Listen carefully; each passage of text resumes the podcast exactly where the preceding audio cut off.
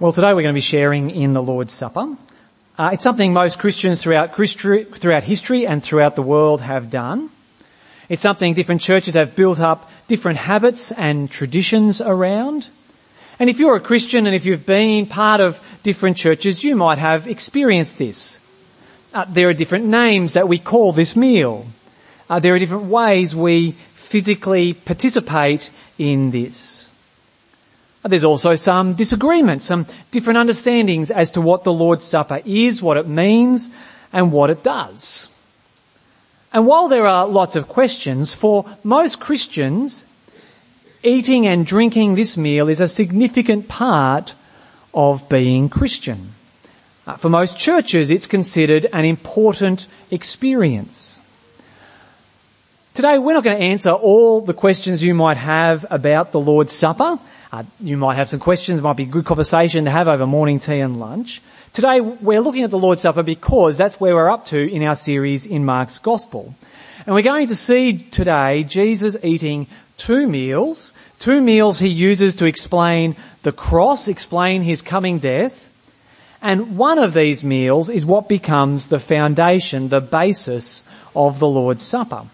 And so what we're going to do today is we're going to look and listen closely to what Jesus does and says during these meals so we might know Jesus, understand his death on a cross, and also so as we share in the Lord's Supper later, we'll do it understanding, knowing, trusting, uh, loving Jesus. Now we're picking things up Mark 14 picks things up two days before Jesus' crucifixion. So it's the Wednesday of that week. But Mark doesn't say it was a Wednesday, not only because I don't think they call it Wednesday, but also there's something more important about the name of the day. There's something more important about this week. Uh, this is the week of the Passover, an annual Jewish festival uh, which celebrated and remembered how God had rescued his people from slavery in Egypt.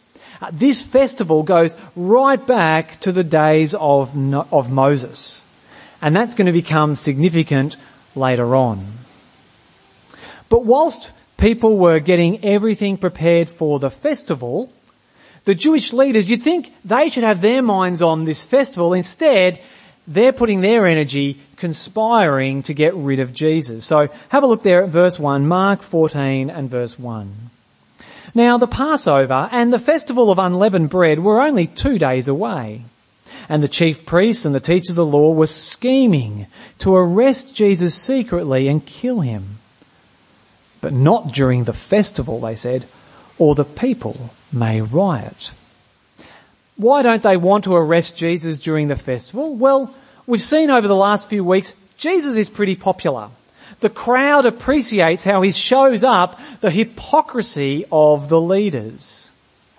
Some in that crowd might even think he's king. That maybe like Moses, God has raised up this bloke to free Israel, not from slavery in Egypt, but from Roman occupation. And so the Jewish religious leaders are thinking, maybe Passover, maybe this celebration of God freeing people from slavery and oppression, maybe that's not the time to kill, or sorry, to arrest someone who people see as a, as a liberator. So they continue their conspiracy. Uh, whilst the leaders are in Jerusalem conspiring, uh, Jesus is staying in Bethany, a town on the Mount of Olives. And whilst he's in Bethany, we meet a woman who's the opposite of the religious leaders. Instead of wanting to get rid of Jesus, she worships him. She shows her absolute devotion to Jesus. Verse 3. While he was in Bethany, reclining at the table at the home of Simon the leper, a woman came with an alabaster jar of very expensive perfume made of pure nard. She broke the jar and poured the perfume on his head. Some of those present were saying indignantly to one another, why this waste of perfume? It could have been sold for more than a year's wages and the money, and the money given to the poor. And they rebuked her harshly. Leave her alone said Jesus. Why are you bothering her? She has done a beautiful thing to me. The poor you will always have with you and you can help them at any time you want, but you will not always have me. She did what she could. She poured perfume on my body beforehand to prepare for my burial. Truly I tell you, wherever the gospel is preached throughout the world, what she has done will also be told in memory of her. Now, for some people, cut flowers make no sense. I don't know where you stand on cut flowers. Maybe you're a big fan of them, but for some people they make no sense. They cost a lot of money. And in the Queensland summer, they don't last very long. Logic might say they're a waste of money. There is much better ways for you to spend, to invest, to use your money. But why do we buy flowers? Because love says something different. We're not told who rebuked this woman. But their response to this woman's extravagant love pouring out a year's wages. You pick whatever your wage is, that's how much it was, pouring it out on Jesus' head. And they rebuke her. It makes you wonder if some at that table would be better off with the religious leaders. They don't have love for Jesus. This woman's lavish devotion to Jesus, it's a challenge to us, isn't it? Would you give something worth a year's wages? Uh, Jesus commands us, what's he commands us? To take up our cross and follow him. To deny ourselves. Jesus called to deny ourselves. At the very least, that's gotta impact our wallet, doesn't it? Christians don't live in extravagant luxury. Uh, Christians show extravagant generosity.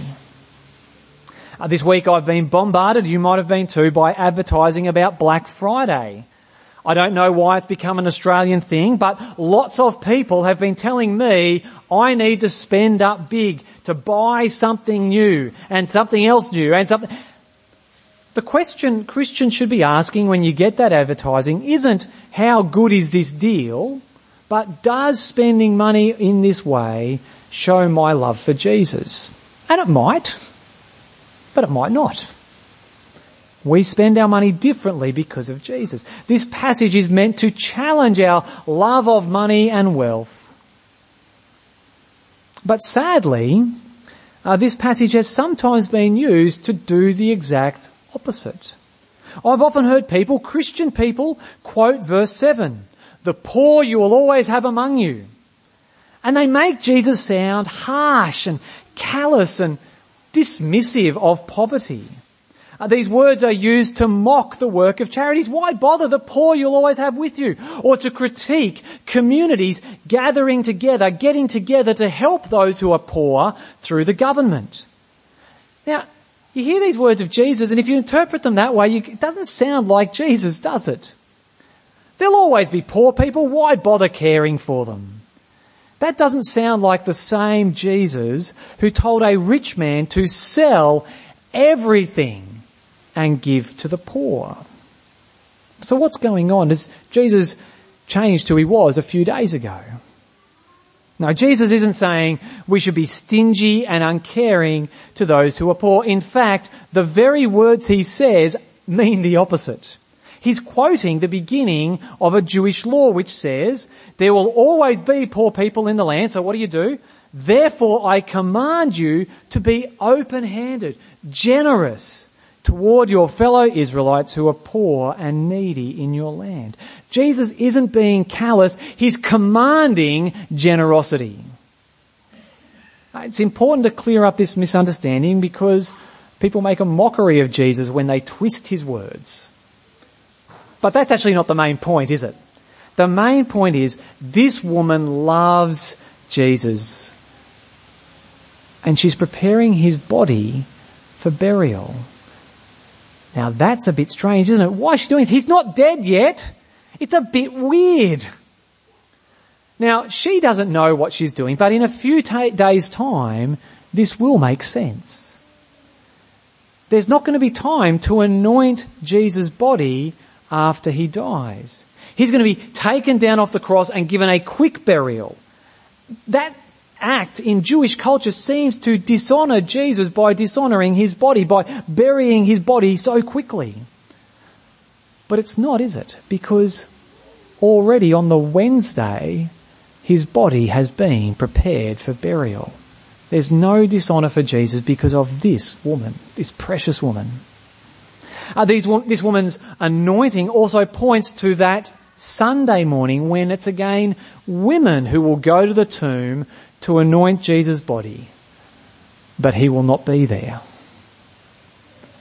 And there's actually a hint of this in what we're reading today because here's Jesus talking about his burial, the worst news you could imagine, but then in verse 9 he says, the gospel. There's going to be good news preached. Yes, Jesus will be buried, but it's not going to be the end. Uh, this woman It'd be great to know her name. This woman, this anonymous woman, stands out at this moment. She's like the widow, also an anonymous woman who gave her last couple of coins to the temple. This woman gives everything to Jesus because of her great love. She stands out against the stingy people at that meal and especially against Judas. Verse 10. Then Judas Iscariot, one of the twelve, went to the chief priests to betray Jesus to them. They were delighted to hear this and promised to give him money. So he watched for an opportunity to hand him over. We're not told what motivates Judas, but the mention of money suggests at least in part the motivation is greed. The woman lavishes generosity. Judas betrays in greed. Now at this stage of the week, this Wednesday, it seems like the enemies are in control, doesn't it? In Jerusalem, the leaders are conspiring, but now even one of Jesus' own has joined them. But as the next day dawns, we see Jesus is in control. And his death is the start of something new. Now remember back at the start of chapter 14, uh, we were reminded this is the week leading up to the Passover. Well now it's Thursday, the day the Passover lamb is sacrificed. Quick explanation of the Passover. What's Passover? It's an annual festival celebrating God's rescue of his people from Egypt. There are two key parts of the Passover meal. Uh, just like in Egypt, a lamb is killed and eaten. Uh, back in Egypt, the blood of that lamb was painted on the doorposts of a house. It was a sign marking out a household to be spared from God's judgment. So there's the lamb and its blood. The, the second part is the bread made without yeast. Uh, why no yeast? There's actually lots of symbolism, but just practically, this meal was eaten in a hurry. At any moment, they didn't know when, but at any moment, God's judgment and salvation would come, so they'd have to be ready to leave. So there's no time to put yeast in the bread and wait for it to rise. So there's the lamb and there's unleavened bread, unyeasted bread. That's the festival. But this year, with this Passover, uh, the disciples have noticed a problem. No one's organised. Tradition said the Passover was celebrated in Jerusalem, but they haven't organised a place to have the meal and there's no lamb. Verse 12. On the first day of the festival of unleavened bread, when it was customary to sacrifice the Passover lamb, Jesus' disciples asked him, where do you want us to go and make preparations for you to eat the Passover? The disciples aren't prepared, but Jesus is. Verse 13. So he sent two of his disciples telling them, go into the city and a man carrying a jar of water will meet you. Follow him, say to the owner of the house he enters, the teacher asks, where is my guest room that, where I may eat the Passover with my disciples?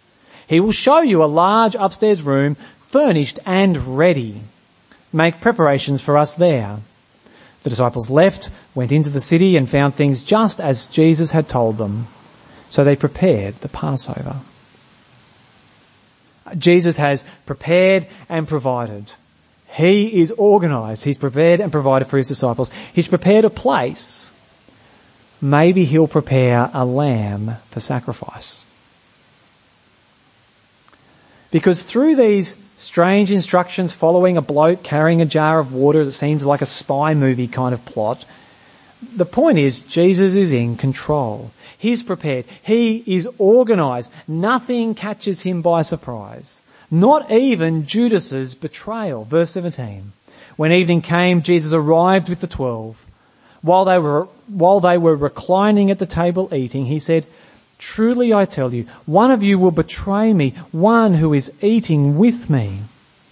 They were saddened and one by one they said to him, Surely you don't mean me. It is one of the twelve, he replied, one who dips bread into the bowl with me. The Son of Man will go just as it is written about him. But woe to that man who betrays the Son of Man. It would be better for him if he had not been born. Uh, when your enemies conspire against you, that's one thing. It's completely another when it's one of your friends. Stabbed in the back by someone you shared your life and meals with. But this is the thing about how God works, isn't it? Whilst this is horrific, betrayal, especially when we've just seen such lavish devotion of Jesus, whilst it's a horrible betrayal, it's also the will of God. Jesus is in control of the situation. There's no surprises. And why are there no surprises? Because what's going to happen? Jesus' death isn't meaningless. His death is the start of something new. And Jesus uses the Passover meal to explain this. The Passover meal has always been about God's rescue, about God's salvation.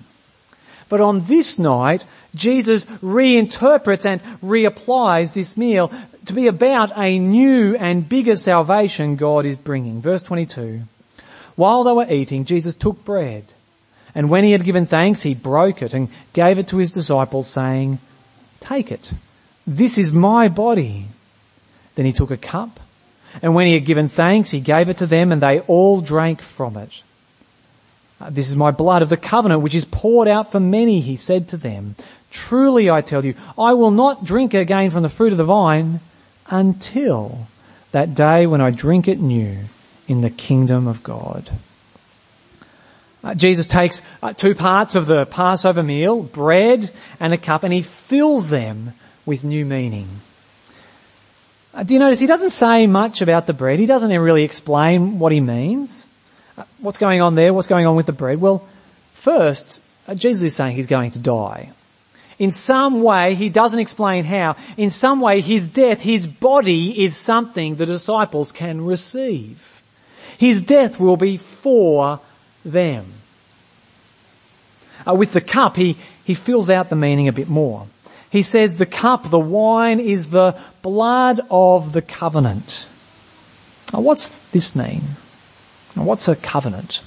A covenant is a solemn promise. A promise that creates and shapes a relationship. A relationship that is ongoing.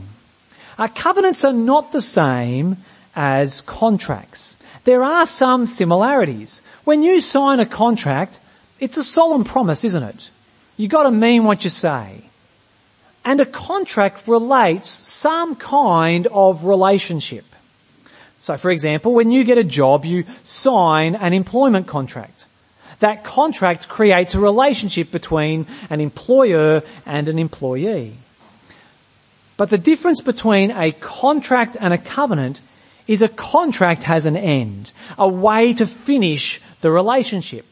So either it's a fixed term and when the contract's up, well it's over, or you give three months notice and the point is though, a contract can end. And as long as you follow the process of the contract, well that's okay. There's, there's no problem ending a contract as long as you follow all the terms. Covenants don't have an end. You can't end a covenant. You can break it and you can destroy it. That's what a covenant is, a solemn promise that creates a relationship. And throughout history, recorded in the Bible, God has made a number of covenants with his people. Uh, a big one is the covenant with Abraham. God made a promise to Abraham and it shaped their relationship. God would be the God of Abraham and the God of his descendants. And Abraham's descendants would be the people of God. That's the relationship that is created by the covenant, by God's promise. But what's this language of blood of the covenant? Well, in the ancient world, you didn't sign a contract. You don't sign a covenant. You sealed it with a sacrifice. Jesus is saying his blood will seal this covenant. A covenant which makes a new relationship between God and, did you hear the word, many people. He will pour out, his, his blood will be for many people. His covenant will be for many people. So what's the nature of this covenant, the new relationship between God and many people? Well, Jesus is saying he's going to fulfill the promise of Jeremiah 31.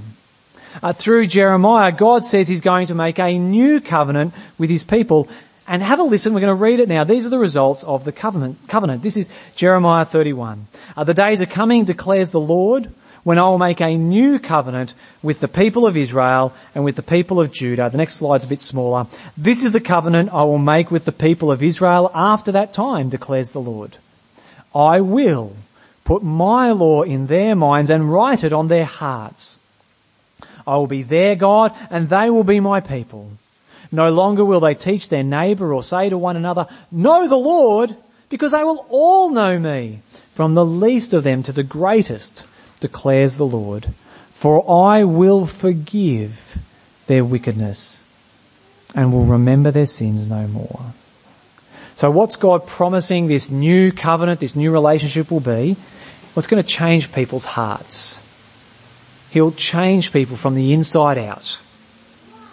Uh, this covenant is a promise of God to forgive sinners. And because people will be forgiven and changed from the inside, it's a covenant that makes a personal relationship between God and His people. We can know God. Not just know about Him, not just be taught about Him, but know God personally. So that's covenant. Let's go back to that upstairs room. What does it mean to eat the bread and drink the cup? To take God, oh, sorry, to take Christ's body and drink the blood of the covenant. Well, eating the covenant meal is how you participate in the covenant. Jesus is saying, you don't sign a contract with him, no, but by eating and drinking this meal, then his death, his body is for you. His blood will make a new covenant between you and God. And that means that all the blessings of that covenant, forgiveness, a new heart, a relationship with God, they all will be given to those who eat and drink this meal. And these promises are guaranteed by the promise of verse 25. It's slightly cryptic language. People debate whether drinking new wine in the kingdom of God is, is Jesus thinking about his resurrection or his ascension or his return. But regardless of the event, Jesus is both saying his body will really die. He will really die. But death will not be the end. He's going to be raised from the dead physically. You can't drink of this cup, the fruit of the vine, unless you've got a physical body to do the drinking. Jesus is saying, verse 25, the grave will not have the last word for him. And when Jesus rises, he's going to be king. The religious leaders, the betrayers will not win. The kingdom of God wins. And that's what these two meals are all about because Jesus is God's King, He's worthy of our devotion and love. And because He dies for His people, He's worthy of our trust and faith. Now at the start I mentioned the Lord's Supper.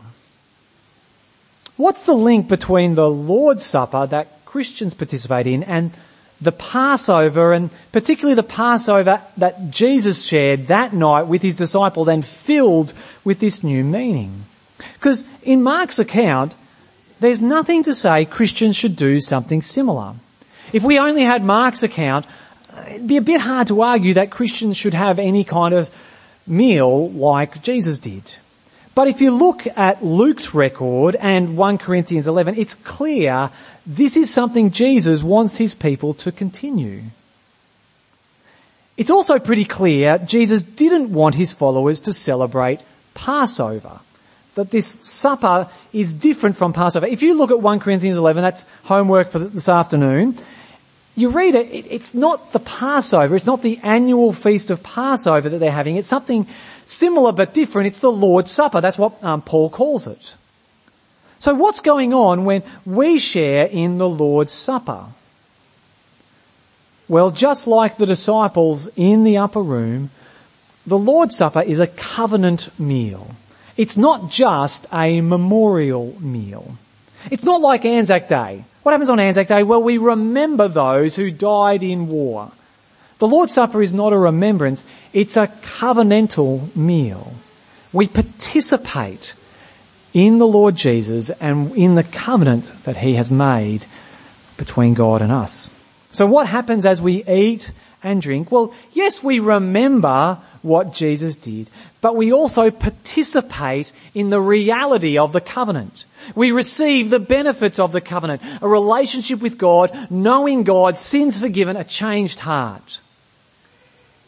And as we eat the Lord's Supper, eat and drink, we look back, we look now, and we look forwards. We look back at what Jesus did for his people in his death and resurrection, and we identify with the Lord Jesus. We died to sin upon the cross. We, we rise with Jesus in his resurrection. We look now to the forgiveness we've received and we reflect on how Jesus is changing us as his people and we look forward to when Jesus will return. Though, it's not the bare act of eating itself that does this. It's not just that, oh, well, if anyone who eats this food, then instantly they're part of God's covenant family. No. In 1 Corinthians 11, we find it's possible to eat and drink in a sinful way. It's not the act of chewing and swallowing that makes this a covenant meal. It's eating and drinking with faith. Trusting in Jesus, submitting to Him as King. So we're going to share together in the Lord's Supper now. And so the way for us to respond to what God's said to us in His Word is to receive God's extravagant grace. You think that lady poured out something valuable. Think about Jesus' blood. And to receive by faith the body of Jesus and His blood which is poured out as a ransom for many.